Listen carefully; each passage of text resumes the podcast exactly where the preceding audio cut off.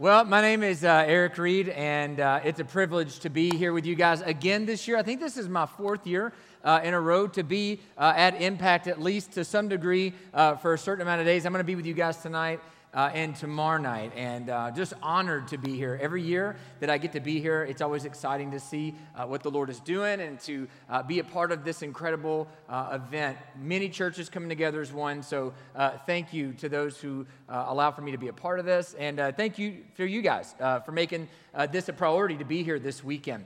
because we're going to only have a short amount of time together, I want to take us uh, just a, a, quick moment to get to know each other, okay? So I, let me give you the formal stuff. Married, uh, been married 15 years, have three kids. Uh, Caleb, who's 13, he'll be 14 here in two weeks. Uh, have Kaylee, who's eight, and Kyra, who is four. So a boy, two girls. Uh, I pastor a church just outside of Nashville in the greater Nashville area uh, called the Journey Church. Uh, planted that church 12 years ago and been pastoring that uh, ever since. Okay, now that's the that's kind of the resume stuff. But let's kind of get to know each other a little bit. So what I'm going to do is I'm going to share uh, just a few things about me, and if that's the, the same for you, if it's true of you also, I'm going to have you lift your hand. We're just going to have a little a little back and forth here, where you'll get to know me, and in the process, I might get to know you a little bit, or you'll get to know your neighbor a little bit better too. Okay? Okay. So how about this? I'm left-handed. Do we have any lefties in the house? Okay. All right. Good number. All right. Um, how about this? How about this? Um, if there was only one meal that I could have for the rest of my life, right? Your forever meal. I'm going Mexican food. Who's going Mexican food with me?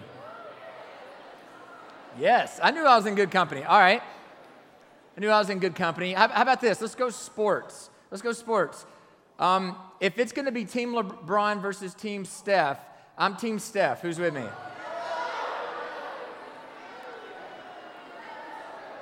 All right. Did somebody say LeBron James? Did anybody do that? Okay. Um, all right, how about this? How about this? How about this? I, I, am a firm believer there's only one correct way to put toilet paper on the roll, and it's from the top, from the pull it from the top down. Anybody with me on that? Okay, now there's a scary number of people who did not raise their hand to that. What kind of savages are you? Is what I want to know. Okay, all right. Well, Jesus, Jesus gives, woo, Jesus pulls us together. Okay, we'll see how this goes. Um, how about one more, one more, one more? Um, how about this? If you had to choose between, and you only can pick between the two of them, um, Taylor Swift, Justin Bieber. I'm going Justin Bieber. Who's with me? Okay. All right, well, that tells you a little bit about me or me and you, I guess. Um, we're going to have a good time together this weekend. And the one thing that I hope we will share in common, even though we had some differences here, is that we all have this deep seated recognition and understanding of how much we need Jesus. We, we, do, friends, we need him so much. And I'm going to share some things with you tonight that um, I hope will be sobering enough for you to recognize how much you need him as well. And so I want to begin by reading a passage of scripture and praying, and then we're going to jump into what we're talking about. Isaiah chapter 41, verse 10. Isaiah 41, verse 10 says this The Lord speaking Fear not, for I am with you. Be not dismayed, for I am your God. I will strengthen you, I will help you. I will uphold you with my righteous right hand. Let's pray together. Father,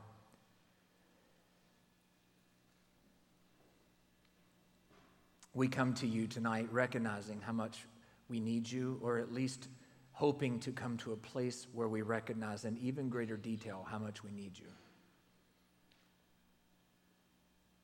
This world provokes in us many fears and our own hearts even generate many fears that cripple us and paralyze us from the calling and the lives that you've called us to live, the faith you've called us to display. And so we pray that you would teach us about how to walk in such a way that our lives are not marked by fear, except for that which is a fear of you and a fear of, and holy reverence to who you are and all that you've done for us.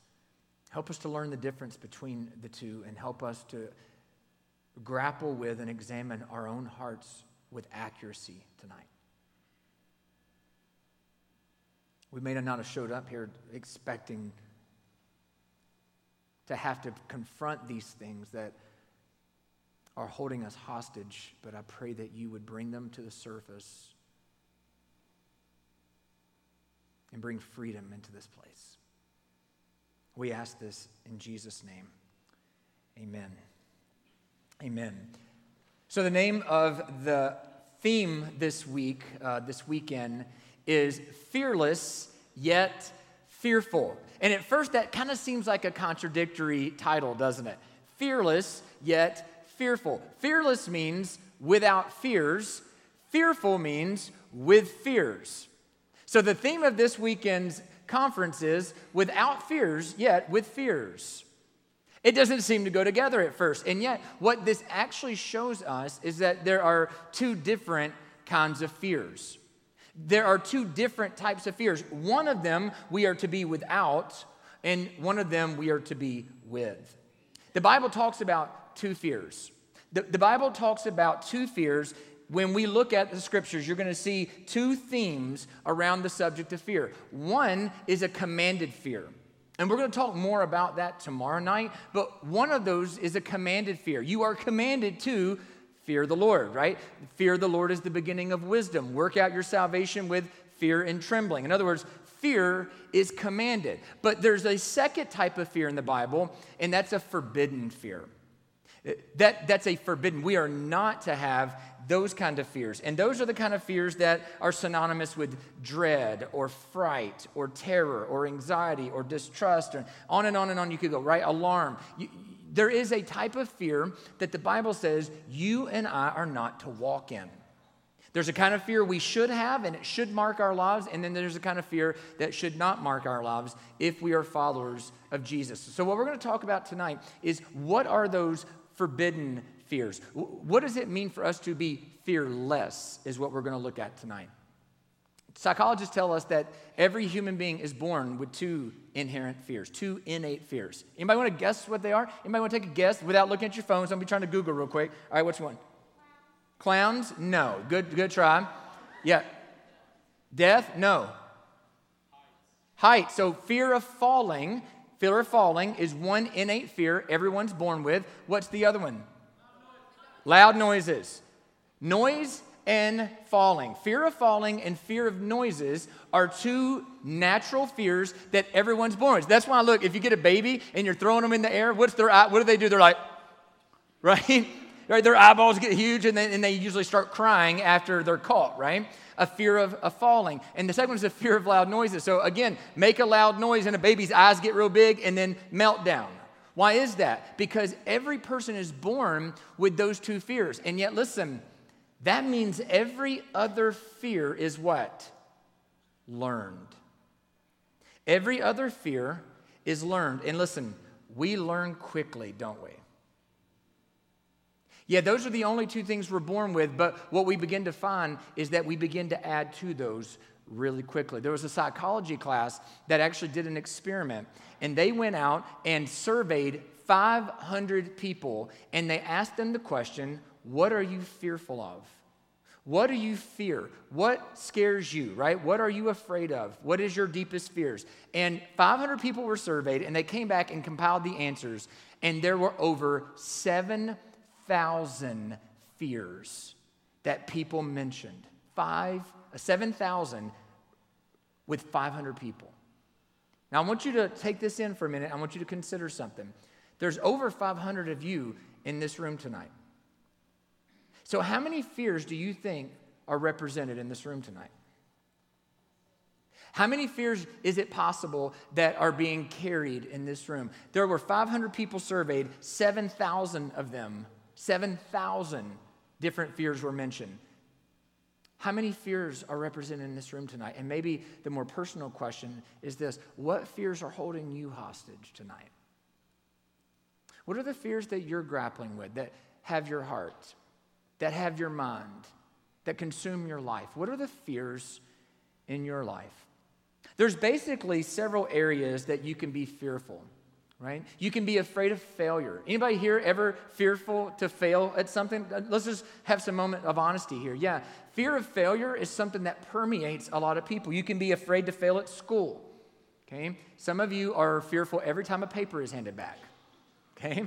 You can be fearful of failing at school. You can be fearful of failing in athletics okay? Not doing well, not performing the way maybe somebody expects you to, or, or maybe the way you expect yourself to, or a coach. Uh, some of you fear failing when it comes to witnessing. You know you should, as a Christian, be witnessing to others and sharing your faith, but you're, you're afraid to fail. You're, you're afraid you're not going to be successful. Some of you are fear of failing at relationships. You're so hesitant to jump into relationships or to, to put yourself out there because you're, you're afraid you're going to fail when it comes to relationships. Some of you are afraid to try new things. Maybe the Lord has put a calling on your life. Maybe, maybe you feel like you need to kind of step up and, and be a leader, or maybe you want to, you know, you feel called to lead a Bible study, or maybe God's putting even bigger things in your mind about what He wants your life to do, but you're so afraid of failing, you're gripped by that fear, and you don't act on it. Fear of failure permeates a lot of people. It, but there's another one too. There's the fear of the future. How many of you ever have fears that are related to the unknown or to the future? Yeah. Yeah, fear of the future, fear of the unknown is something very real, isn't it? We are afraid of our health or the health of somebody we love, right? Will we stay healthy or will, our loved one be healthy? Will they, what, what's going to happen when that happens, right? Or, or, we're afraid of the relationships not lasting. What happens if we don't make it beyond high school? What happens if my mom and dad sit me down and tell, tell me that they're done? Okay? Or fear even of death, not just in yourself, but somebody you love or care about. And what can happen is fear of the unknown can grip us and paralyze our hearts. And then we also have got the fear of rejection. Anybody here ever struggle with the fear of rejection? Man, I think it's so strong in it. We fear, we fear being rejected by other people. Right? We fear being rejected by friends or even family, right? We're, we, we want approval so badly, and so we're terrified of not having it. Fear of failure or fear of rejection also leads some of us to not live the life that we know Christ has called us to. What happens if you really take serious following Jesus? What happens if you really give your life to follow him? Some of you are terrified of the rejection that would come. What, what would happen if you shared your faith with that friend that you know is struggling? Or, or maybe for some of you, you fear even putting yourself out there in relationships because you've been hurt so many times already. Maybe even by family. Maybe, maybe you were rejected by someone who should have been someone you could trust. And it's affected everything about your relationships because now you fear rejection from others and it runs your life. See, what I want you to understand is I could list a million different types of fears, but these are very predominant ones. And I want you to understand something that you are never without consequence when you live with fear. Living with fear is never without consequence. Okay, when fear grips you, when fear paralyzes you, it's doing something. There's always consequence. Let me, let me give you three consequences to what happens when you live in fear. And then I want to talk about how we can begin to move out of that and look to God's word for how we can live out of that. Here, here's the first thing that can happen it can rob you of your joy. It can rob your joy. When you live in fear, it robs you, it saps you of the joy that, that God wants to give you as you live this life, as you walk in relationship with Him. Think about this. Have you ever met someone paralyzed by fear who's happy? You ever met someone who's always fretting over the future, or always fretting over being rejected, or always fretting over failing, being joyful? Is there any joy with living in fear? No. It robs you of joy. Living in fear is stealing from you the joy that God wants you to walk in and know in this life. Right? In his presence, there is fullness of joy. At his right hand are pleasures forevermore. Jesus wants us to abide in him. John 15, 11 says, I tell you these things that you may, that my joy will be in you and your joy will be full. You and I are supposed to live in joy, but living in fear will rob you of that. Let me give you a second consequence to living in fear. It'll paralyze you from action. It'll paralyze you from action. And so you sense the Lord's calling you to do something, but what happens is, is fear puts the brakes on it. Because you're afraid to open your mouth and share your faith, you don't walk in obedience. You stay paralyzed. Maybe God's calling you to, to, to you know, put arm's distance between a relationship that's crossed a line or that's not appropriate. But, but fear keeps you from acting on that. Fear of being rejected, fear of not having the approval of someone.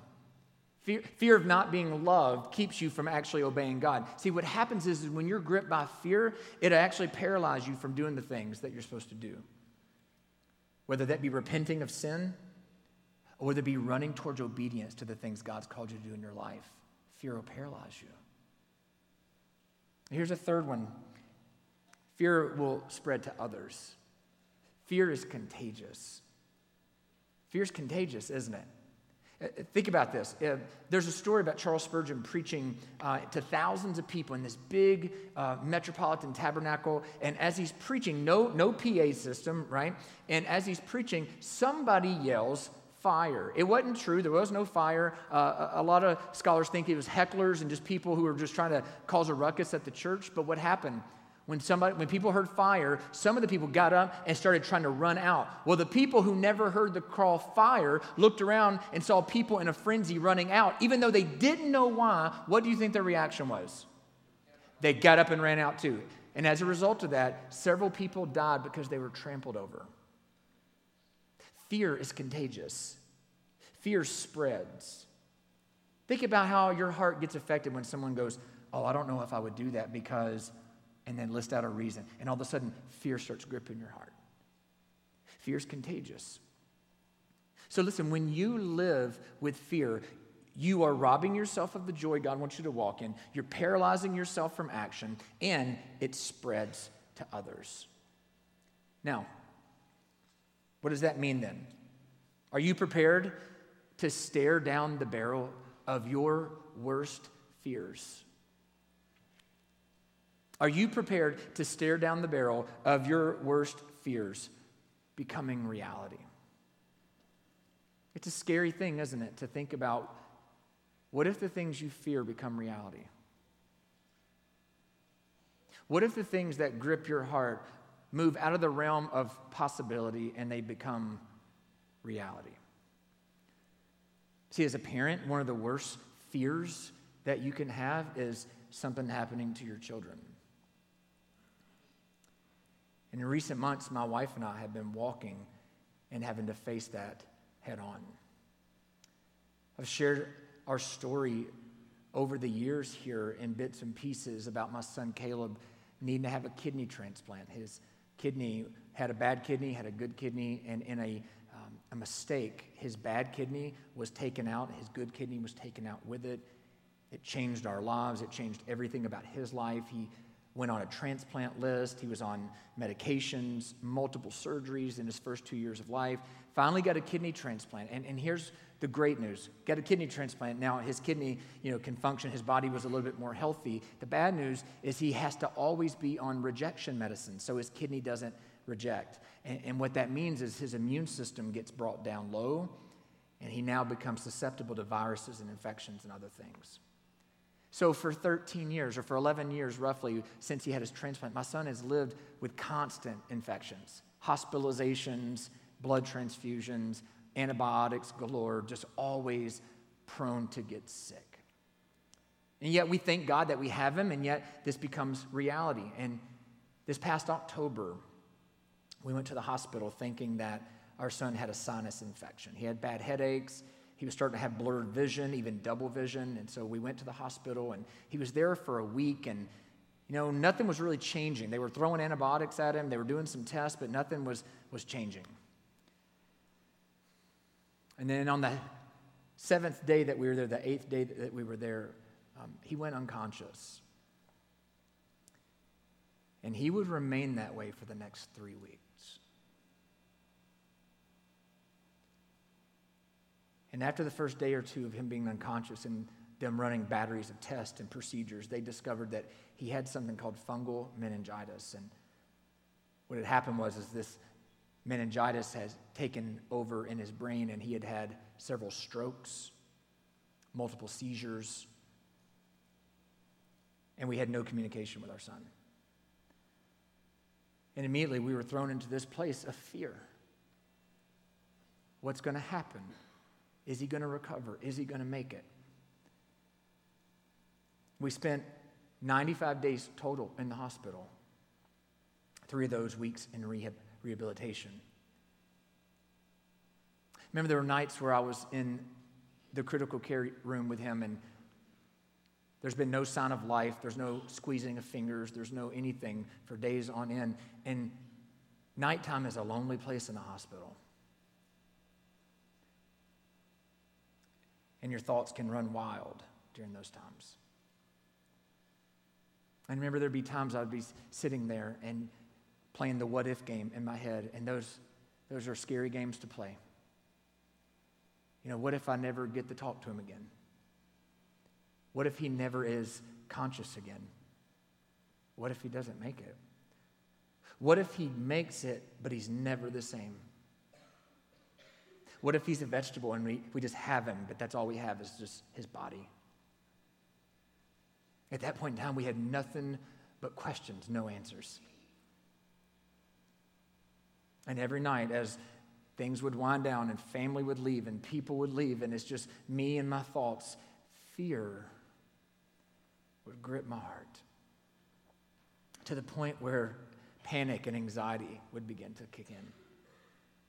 And we've lived for 13 years with trials and tribulations, and I thought I'm good. I've got all this. I've dealt with, you know, the struggles, the trials, the pains, and yet here I am being confronted once again with fear. Fear. And by the grace of God, the Lord is lead, leading us and graciously teaching us through this. My son began to wake up and began to gain more consciousness and slowly, slowly, slowly is beginning to regain motor skills and learn to walk again. And my son still hasn't, hasn't spoken other than being able to say a word here and there. Um, haven't talked to my son in five months in a conversation. It's really hard. And I'm praying that we haven't had our last father son full conversation. So I'm still living daily with Am I going to be gripped by fear? Or will I do what the Lord says, fear not? Fear not. He's graciously leading us and teaching us how to live without fear. He's, he's slowly beginning to release fear's grip from my heart by showing me how all sufficient His grace is in our times of need. And it is, friends, that's not a cliche, it, it really is.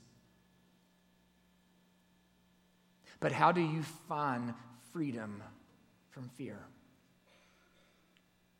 Because I'm sure all of you have that that staring down the barrel of the gun image in your own mind, what that might look like, what that fear might be for you. If this happens, I just don't know if I could. And you can list what those things are, can't you? Some of you are in those things, some of you have been in those things. So I want to share with you a few things that the Lord has and is teaching me about finding freedom in the midst of fears. You'll see them on the screen. There's four of them I'm going to share with you. Here's the first one You must be found in Christ. You must be found in Christ. 1 John 4 18 says, Perfect love cast out all fear. Perfect love. See, the perfect love of God was displayed in the sending and the giving of His Son. God showed His love for us in this. While we were still sinners, Christ died for us.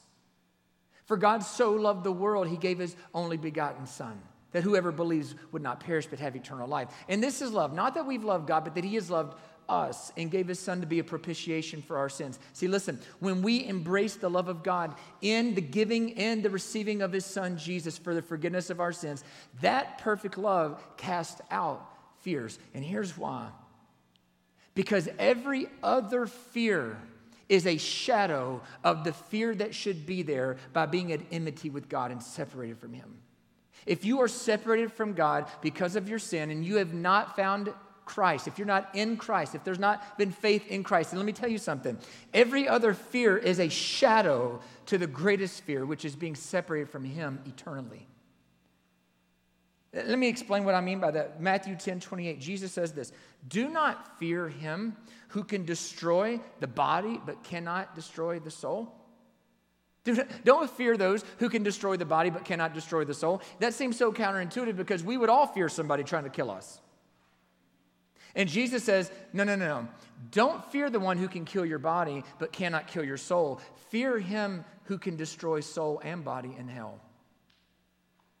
You know where your fear should be placed? It should be fear of God, not fear of man or any circumstance in this world. Here's why I'm saying you must be in Christ. You must be found in Christ because until you're in Christ, every other fear pales in comparison to the fear that should grip you about being separated and lost forever.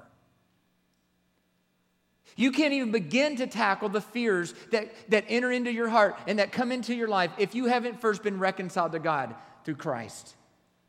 You can't. You can't even begin to go down that road.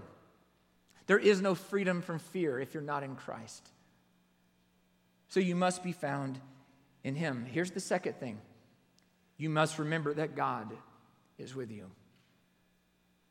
You must remember that God is with you. Because if you're found in Christ, then you have this incredible promise as a covenant child of the living God. He is with you. He is with you. All throughout the scriptures, when you see God commanding his servants not to be fearful, not to be fearful, do not fear, don't be afraid, what's always the promise he gives them with that? What's he say? Because I'm with you.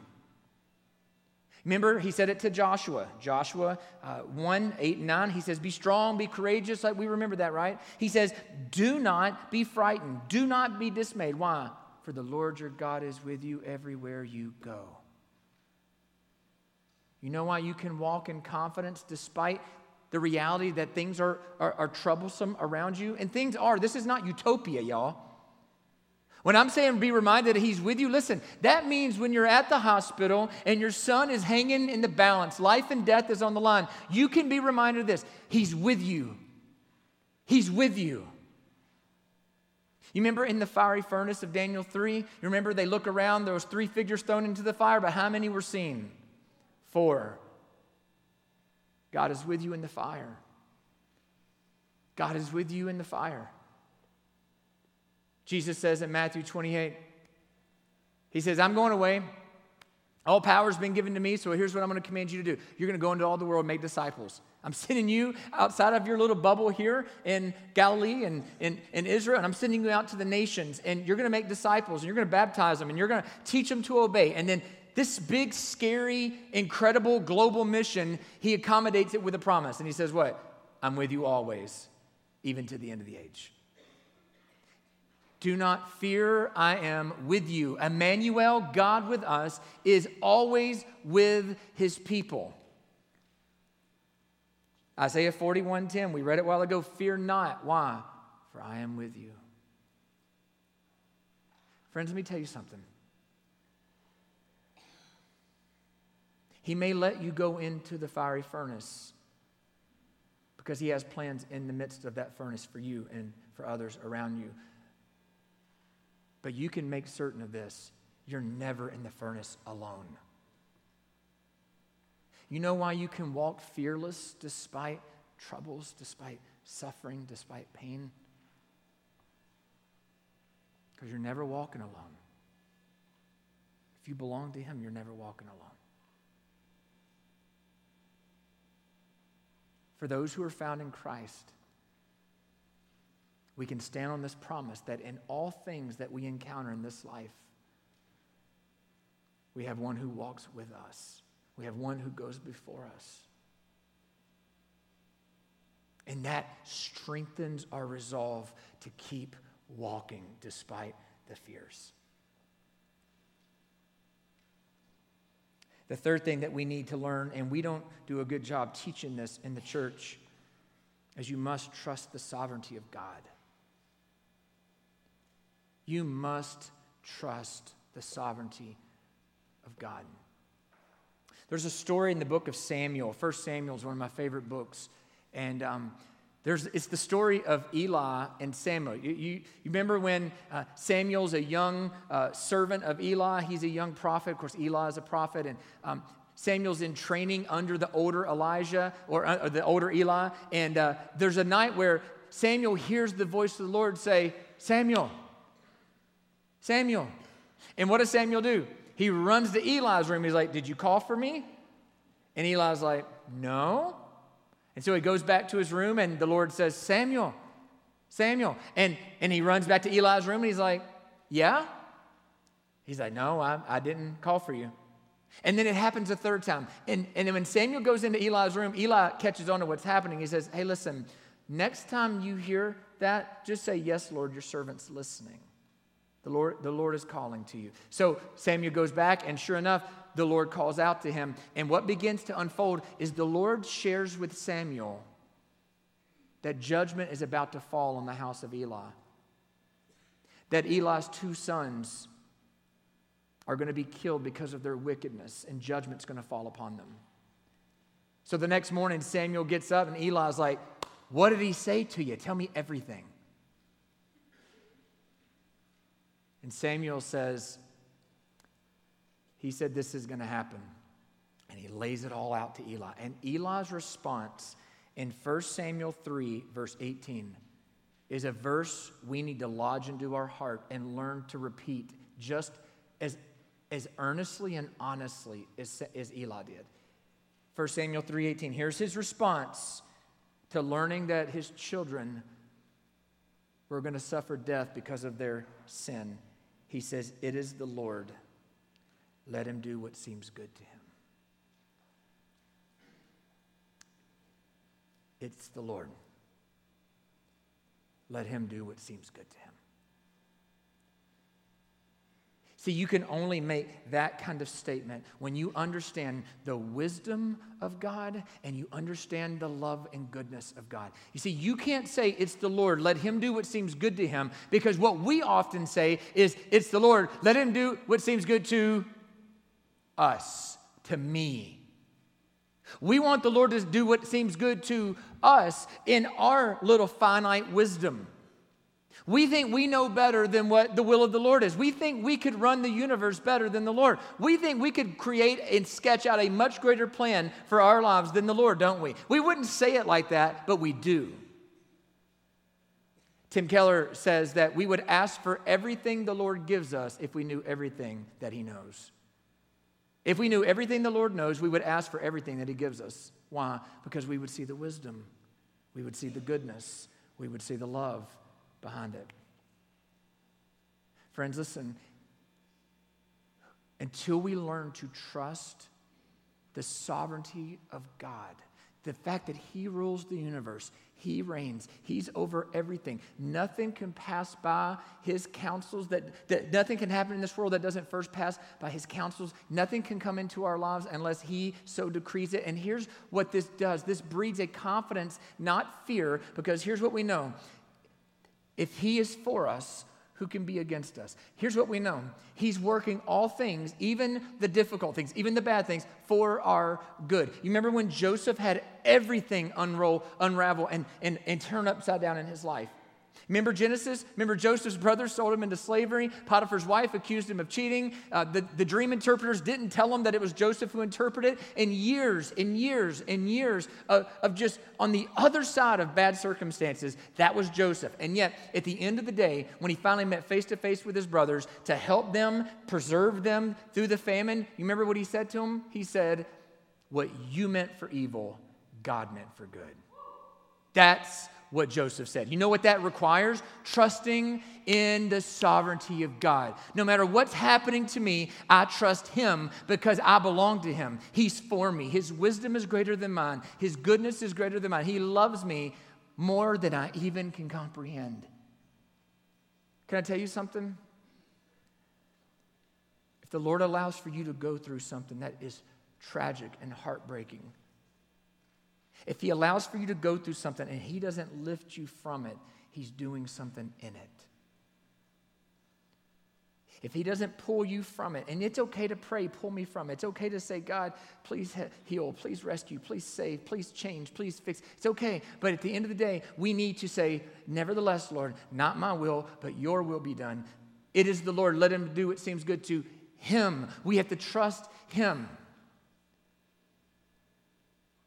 One of my favorite verses that's become precious to me in this season of time with our family is often the bumper sticker coffee mug, t shirt, cliche verse Proverbs 3 5 and 6. Trust in the Lord with all your heart and lean not on your own understanding. In all your ways, acknowledge Him, and He'll make your path straight. Trust the Lord. And I love the fact that this command, trust the Lord, is followed by and lean not on your own understanding. Because here's the deal we often make our trust contingent on our understanding. I'll trust you if I can understand why I should. I'll trust you if I can wrap my head around why you would allow this. I'll trust you if. And, and, the, and the, the writer of the Proverbs says, no, no, no. Trust in the Lord with all your heart and don't lean on your own understanding. Don't wait until you can understand the wisdom of God. Don't think you can trace every line to make sense of it. Trust Him even when you don't understand. In all your ways, you just keep looking to Him and you just keep living for Him. You just keep throwing yourself at His feet and casting yourself on His mercies, and He'll keep making your path straight, even when you don't know where the path leads. One of the ways you find freedom from fear is you realize He holds your future. He holds your future. And what you can't understand about what's happening in your life right now, you can give up trying to understand and cast yourself upon His mercies and trust Him. You can trust Him. Charles Spurgeon, I think, is the one who famously said, When you can't trace his hand, you can trust his heart. When you can't trace his hand, you can trust his heart. When you can't trace what he's doing, when you can't trace what the drawing and the picture is becoming, when you can't trace why the story is going in this direction, what you can do is trust his heart. Can I just ask you, do you trust the Lord with that level of depth tonight? Me tell you what burdens me. Let me tell you what burdens me. I didn't think we would ever go through this.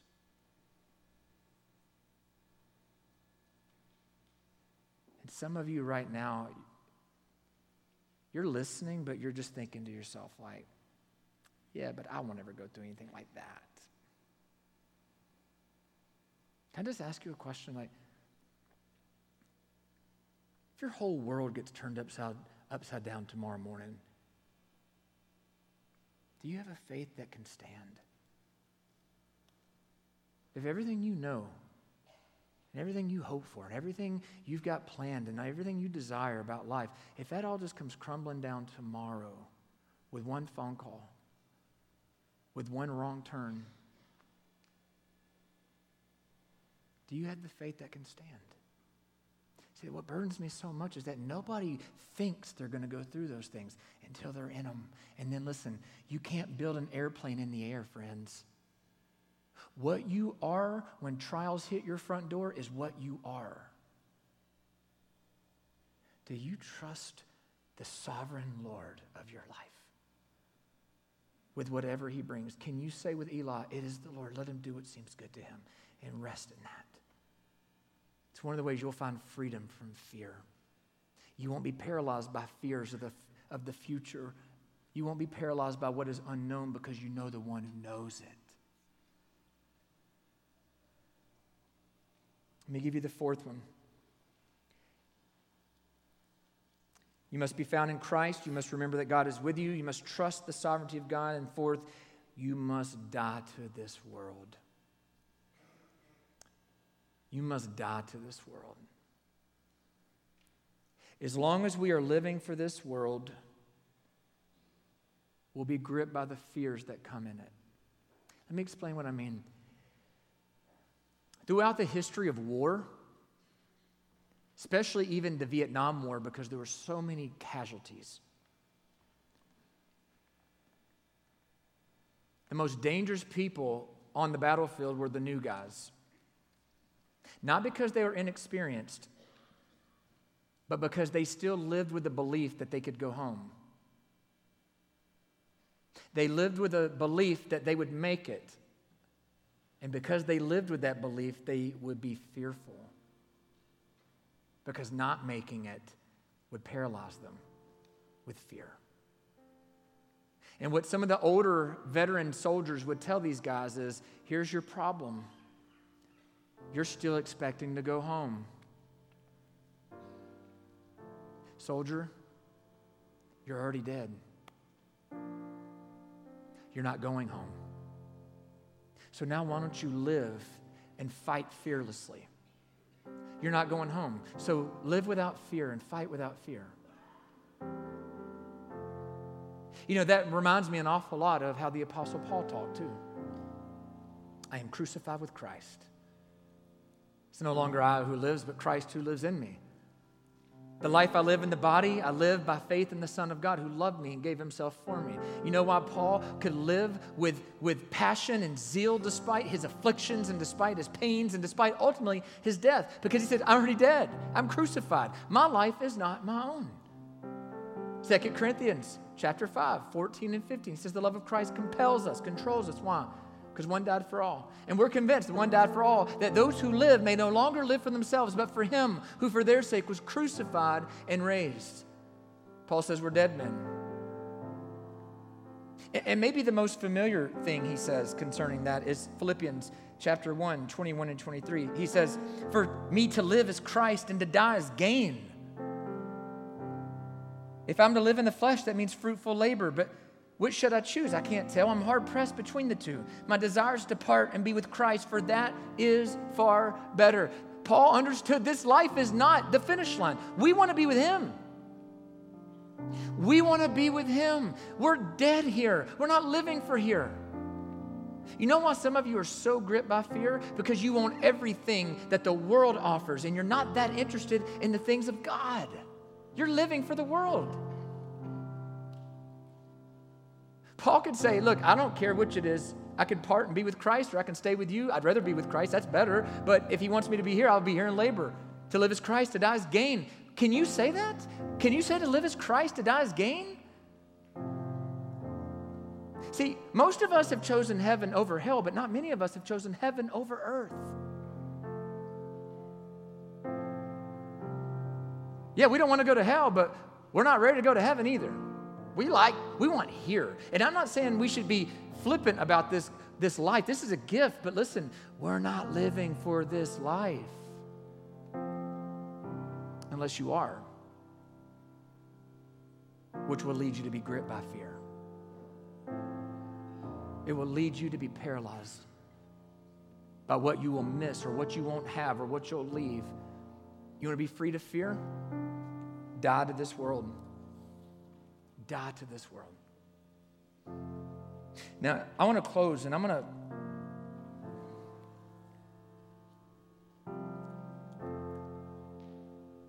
I want us to think about how Jesus looks at this room tonight. Jesus, the Christ crucified for sinners, didn't stay in a tomb. He rose from the dead and he's at the right hand of the Father, reigning and ruling the world. And listen, and he is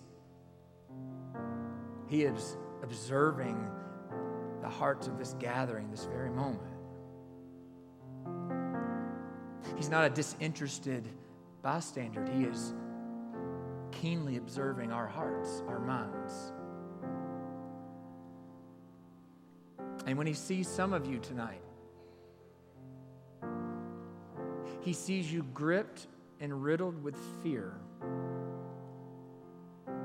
because you're still not found in Him. He sees a heart that is restless because it is yet to find its rest in Him. He sees a heart full of fear because he sees a heart that hasn't found peace in Him. And He's calling you tonight. You've heard it in the prayers that have been prayed. You've heard it in the songs that we've sung. I hope you've heard it in this message. Listen, He's beckoning you to deal with number one issue tonight. You can never deal with the fears of this life until you first grapple with your separation from Him. And He's freely inviting you to cast yourself and your cares upon Him tonight. He offers freely in exchange of your sin for His righteousness you can exchange your filthy rags for his righteous robes. You can do that tonight by faith, crying out. All you have to cry out is, Jesus, I need you. I want you. I need you tonight. And He's calling you to some, some of you to that right now. Right now. He also looks at this room and he sees people who have cried out to him and yet are still so filled with fear fear of failure, fear of rejection, fear of the future. Because you don't truly understand who he is and what he's done for you. You don't understand that he's with you all the time, that you are treasured by him and that while you might walk through the valleys, you don't ever walk through the valleys alone or without cause. He takes you through the valleys because He's doing something in you. He's working in those times. He has not abandoned you, He's never been closer to you. See, God was always with Shadrach, Meshach, Abednego. He just became more visible in the fire. We want to run from the valley, and He's going, You'll see me in the valley. Do you trust Him with that? Do you trust that He's brought you where He has you because He's doing something in it? Are you trusting Him in His sovereign goodness? So tonight, some of you, He's calling you, trust me, trust me. Don't just trust me for your salvation and then think I can't handle your life. Trust me with all of it. Let me, let me love your fears out of your heart. I'm going to ask you to bow your heads tonight, and I want to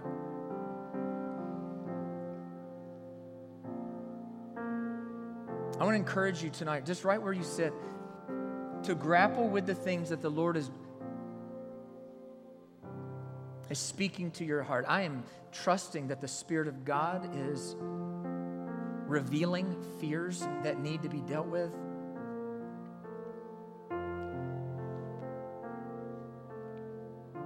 I'm believing the Spirit of God is readying your heart for a trial that's to come that He wants you to be prepared to walk through?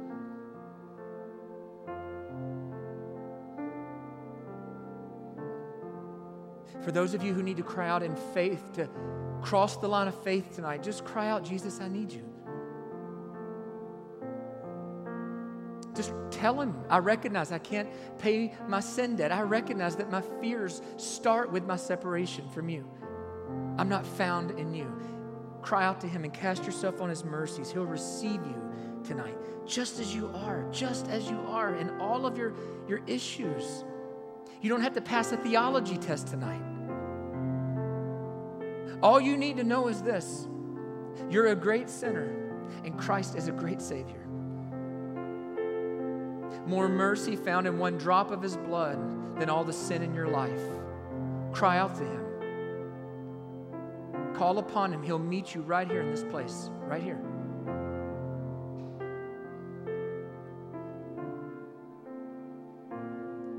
For the believer, maybe you need to get on your face tonight and pray that the Lord would breed new faith, a, a trusting faith, a fear not, I am with you faith. That we would believe that He'll strengthen us and that He'll help us, that He'll uphold us as He promises to do. Let's exchange our fears for peace tonight. Let's live fearless because we know the one who cast out fear. We know who He is, we know His promises. Let's take off the shackles of fear tonight. Let's take off the chains that keep us held down tonight.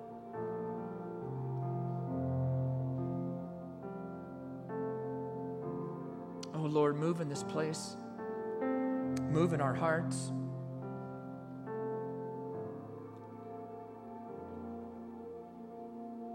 Confront us with our fears. Show us your glory. Show us the reality of truth that we have nothing to fear when we are found in you, that you walk with us and you hold our lives in your hands and you have a plan for our lives.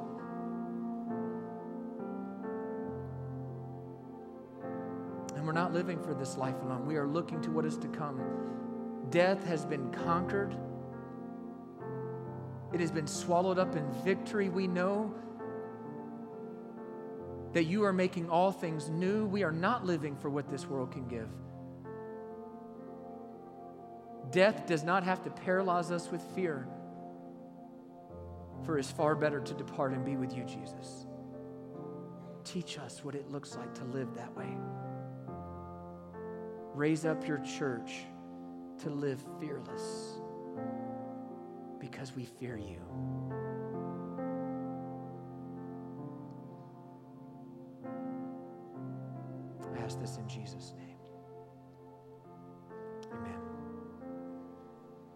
Sing. We're going to give the Lord our praises, but maybe you need to continue to give the Lord your prayers. I'm going to challenge you tonight if the Lord is the Lord has called you to himself, if you have crossed that line of faith tonight and you've asked for the forgiveness of your sins and you've called out for Christ as your savior, you need to tell somebody. We want to walk with you. There's people who want to walk with you. You need to talk to one of your friends. You need to talk to one of your youth leaders. Faith is personal, but it's not private, y'all. He saves us out of our sin and into a family. We want to celebrate with you if that's you. You need to share that with somebody. Maybe for some of you, even as you're praying and you're praising, you need to ask somebody to pray with you. Maybe you need to reveal what some of these fears are that are gripping your heart, that are stagnating your faith. Can we just kind of create a place where even right now we're not fearing what our neighbor's thinking about us? Not fearing what everybody around us is doing or thinking about what we're doing. Can we just start by liberating this place to be a place where the Lord can move freely and we respond because we're not fearing anything in this place. Let's respond to Him in that way tonight. Whatever the Lord's leading you to do, if that's to come and get on your face and pray, if that's to find another person and sit down and pray, if that's to lift your hand and praise, let's respond to the Lord's goodness and let's do business with God tonight, the one who cast out our fear. Let's stand up together.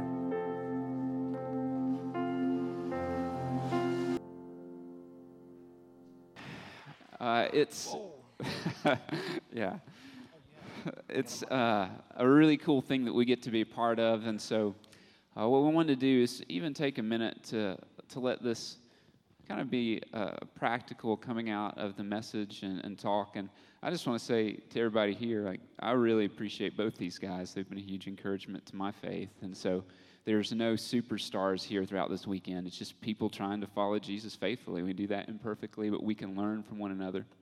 And so we're going to take some time over the next couple nights. We'll, we'll do this uh, each evening just to be able to talk and hear how some of the things that we've even learned or learning through the through the messages and through the Word apply to our lives, just even practically. So, um, you know, we're talking about fear uh, tonight, and so I'm just curious from you guys.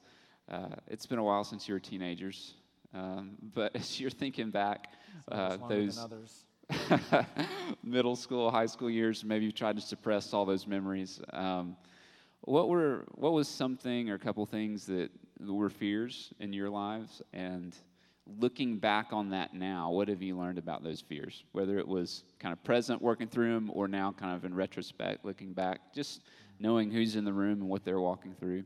I think it could be helpful for us. So, either if you want to start. Yeah, um, I, I, think for me, the root fear um, in, in high school, middle school, high school is really where it started, uh, was the need for approval. Um, so many of the, the, uh, the, the, sins that I would commit were really the fruit of that root when I look back. When I think about being sexually promiscuous, when I think about you know, uh, drug and alcohol use and things that I did in those times. Most of those things were, well, almost never were those things the end in of themselves. It was what it, those things would make you think about me. If I could drink a lot, or if I could, um, you know, if I could uh, have that that girl, right? It's what you think about me that I can, not the thing itself. And so approval was um, was the root idol for me. And even still today, I have it, so it manifests itself differently, but I still have to guard my heart around that same root, which just tells you, um, you know, you're always guarding the heart at all seasons of life. Even if the sin isn't manifesting itself in the same ways, it can often have the same root. So that was for me, just approval, people pleasing. Yeah. Um, arachnids. Um, what was that? Arachnids. Arachnids. Spiders. spiders, yeah. Um, Anybody else in here afraid of spiders? You just be honest. Yeah. Okay. Yeah. Uh, yeah. Um, no, I think. I mean, sim- similarly, I so I was uh, I was what is is called a late bloomer. Okay, so uh, I was like the little guy in middle school. I was just like the the tiniest little dude, and uh, so I I did have a lot of you know similarly to, to Erik, I had a lot of uh, fears, and uh, you know that that I I needed to make up for you know, I needed to make up for something. I needed, res- I needed respect. I need, you know, because because I'm a little man, kind of scrapping f- for all that. And so, yeah, I think I think there was a sense uh, in uh, in middle school and high school that uh, you know through in in middle school it was more through an introversion and kind of a hiding. In high school it was more through a, a popularity and and kind of like being you know I was voted most spirited in high school and did all all the the crazy business. But uh, again, a lot of that was was it, was it was driven by fear. You know, it was driven by wanting, wanting, needing people um, to like me. So, yeah. So, and I, th- I think that's, I mean, you both guys are kind of saying the same thing. There's an approval, you know, fear of man, what, what they think. And I, I, assume that's probably everybody in the room. We, we uh, resonate with that. We might have individual fears, whether it's arachnids. Uh, for me, blood and any other type of bodily thing is, is, is not a, is not something which is bad when you have four kids because there's anyways. yeah, it's not good. Uh, yeah it's not good. So how do you we'll get into this a little bit more tomorrow night um, but how do you fight against that fear of man approval of man just practically anything you guys have to say about that well yeah i mean i, I guess and, and to even say like to catch it up to now i mean i think you know still you know like struggle with that. Still, I, I, I think as a ministry person, uh, you know, sometimes I, I, I have this fear of like feeling like I'll be exposed or whatever. You know, I'm, I'm a, I'm a, I'm a wreck. I'm a mess, just like everybody else. But you know, you have this like sense of platform personality or whatever that that you, um, you know, so that that's a real fear for me. Um, I wrestle with fear about the future, about um, you know decisions that that we'll make, and and fearing that I'll like choose the wrong path or choose the wrong thing and, and I'll screw my life up. And uh, so, yeah, those, those are real struggles. And, um, you know, I guess for me, a lot of things um, in life, uh, you know, come back to worship. You know, so I think when, you know, I, I forget who, what like theology person said it, but it was like our emotions are like the smoke from the fire of the altar of the God we worship. Mm. So, you know, you think about your emotions like fear being one, fear, anxiety, anger, despair.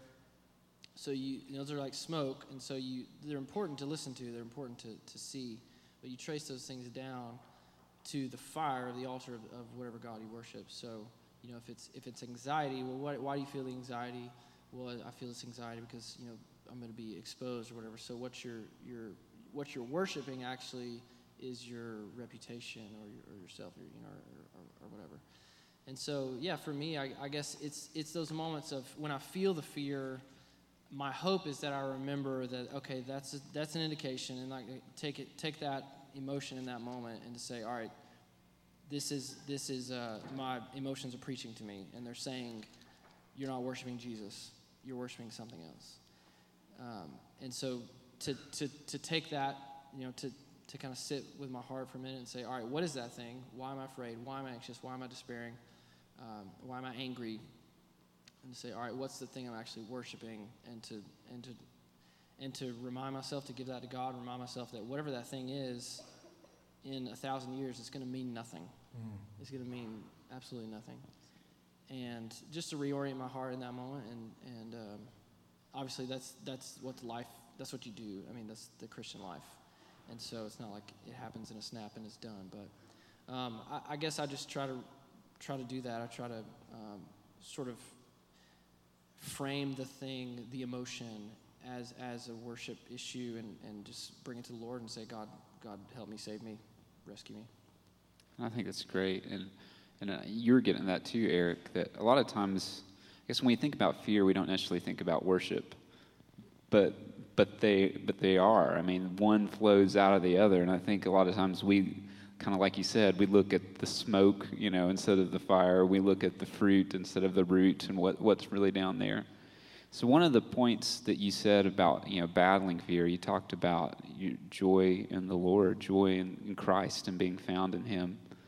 Matt, you've even talked a lot tonight about the gospel and, and, the different sides of the coin. And so I'm just curious, and I, I might be the only one thinking about this, but how do you guys personally preach the gospel to yourself? Like, how do you keep that on the forefront for everybody who's in this room who says, Yes, I, I do believe in Jesus, I am trying to follow him?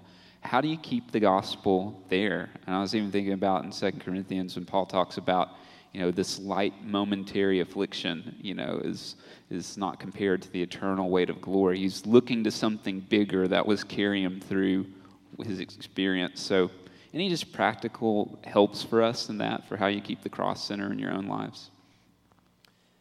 Yeah i mean so not to sound cliche but um, I, I start every morning with the lord before i spend it with anyone else. And in those moments i'm trying to be very intentional about um, what I'm feeding my heart in terms of my thoughts and in terms of what I'm reading, in terms of um, my own prayers. And uh, the first thing I do is I get up and I start making coffee. And as it's making, I'm pacing my kitchen floor. Literally, if you come by my house, don't come by my house. But if you drove by my house, might be a little creepy. Yeah, yeah. if you drove by my house uh, between four and five in the morning, I'm pacing my kitchen floor as coffee makes. How many of you guys are up between four and five in the morning? Anybody? Okay, we got a few.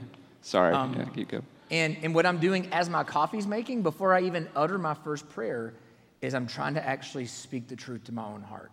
I'm, I'm, I'm literally preaching to myself. Erik, you are made by God. You're made for God. You're made to glorify Him, to worship Him. You're a sinner, but He sent His Son for you. You're loved. He opened your eyes. He gave you a new heart. His Spirit dwells within you. He, he delights in you coming to Him this morning. He delights in hearing from me. He desires to speak to me. I just, and I don't have like a, a script. I just speak the gospel to myself. And, and I can do that usually while the coffee pot's making. Um, and, and, and just really, I'm just ready in my heart, is all I'm doing. Because, um, one, I need coffee when I get up. I don't jump out like, oh, the joy of the Lord, right? I'm, I, need, I need to get my heart ready. And let's be honest with you, because sometimes I got to drag my heart to that place right? Because I'm waking up tired and groggy and in a hospital room, right? It doesn't mean like I'm just always waking up like ready for quiet time. So one of the reasons I do have to do that is I got to get my heart ready. And then I just, you know, I'm, I'm trying to spend time in prayer. I'm trying to spend time reading the word and, um, and, and take whatever I'm reading and, and hearing from God today with me throughout that day. And so it's just, I think, abiding in, in Christ, abiding in the Lord, communion with the living God. You, were, you and I have been saved into union for the purpose of communion, right? So the union is our legal status, the communion is our relational status. And so uh, you enter into union with God by faith, but that gives you now the privilege of having communion with God in relationship. And so I think we've just got to run to that every day. That has to be our heart. Matt, any thoughts? You know, I, I there's there's really I, I, would just totally echo that, and I would just say, you know, again to to kind of reorient what we're talking about in the in the sort of lens of worship. One of the reasons I think I'm a Christian and I'm, i believe in God and I'm a relig- religious person is because I've just seen in my own life how, you know, when you wake up in the morning, you wake up with this restlessness, you know, this surging in your heart and in your emotions and in your soul. You know, you're like going to your phone or you're going to, you know, you're just like, you wake up uh, as a consumer, you know, and you wake up worshiping. And it's like you, you, mm-hmm. you, never, you never start worship, you aim it, you know, and it's good. like, um, yeah, it's, it's just like what Erik's saying. So you take that that beast, you know, that your your heart's just arrows are flying out of it towards something, and those emotions and the anxiety and the fear and the anger, and you wake up and it's just like it's just happening. It's all happening. And if you know if I if you don't take that and aim it somewhere true, then where do you go? I mean, where your life? Where do you end up? and you and you do that for a day, and then you do it for a month, and then you do it for a year, and then you do it for five years, and it's like you've then you've then where are you? You know, you've, you've wasted your life. So, uh, um, And haven't you found that when you, if you start the day and you got that turmoil, and you do, all of us do, and you just go through the religious motions of, oh, I got to say a prayer, I got to check off a box here and read a chapter. If you're not actually bringing your heart to that place, you can actually just be going through motions. So that's why you have to do like what you said. I think you have to grapple with that, that wrestling. Yeah. Just one last question, um, and you kind of alluded to this as you were as you were wrapping up. Um, just that it's not a solo sport. You know, you talked about it. You know, it's it's not just something private. For you guys personally, what role have the people of faith, the church, other believers, played in your pursuit of faith, your fight against fear? And you know, and we just we live in a society, and, and even just even inside ourselves, like we want to be self-sufficient. You know, it's easy to kind of be a solo sport and some of those things, and and even sometimes view the church as it's just kind of this religious institution thing. So, what what role do the people of God for you guys play play in this? well, I mean, just a, a huge one. I'm, I, I'm a natural introvert, and so I just, you know, I kind of go and hide from the spiders and just hang out. Um, and uh, yeah, and so, and when you're in that spot, you you become, uh, you, you you lose perspective, you know, and so um, I just I need people to to tell me, you know, it, it's just it's the means of grace. It's it's waking up in the morning and, and reading scripture. It's it's gathering together with believers. It's being known. It's being loved, and um, and yeah. So I, I need that with you know from my wife, from uh, my guys in the band, from guys you know at church, men, uh, and just have to to I I have to I don't find it naturally, so I have to I have to put myself in those uh,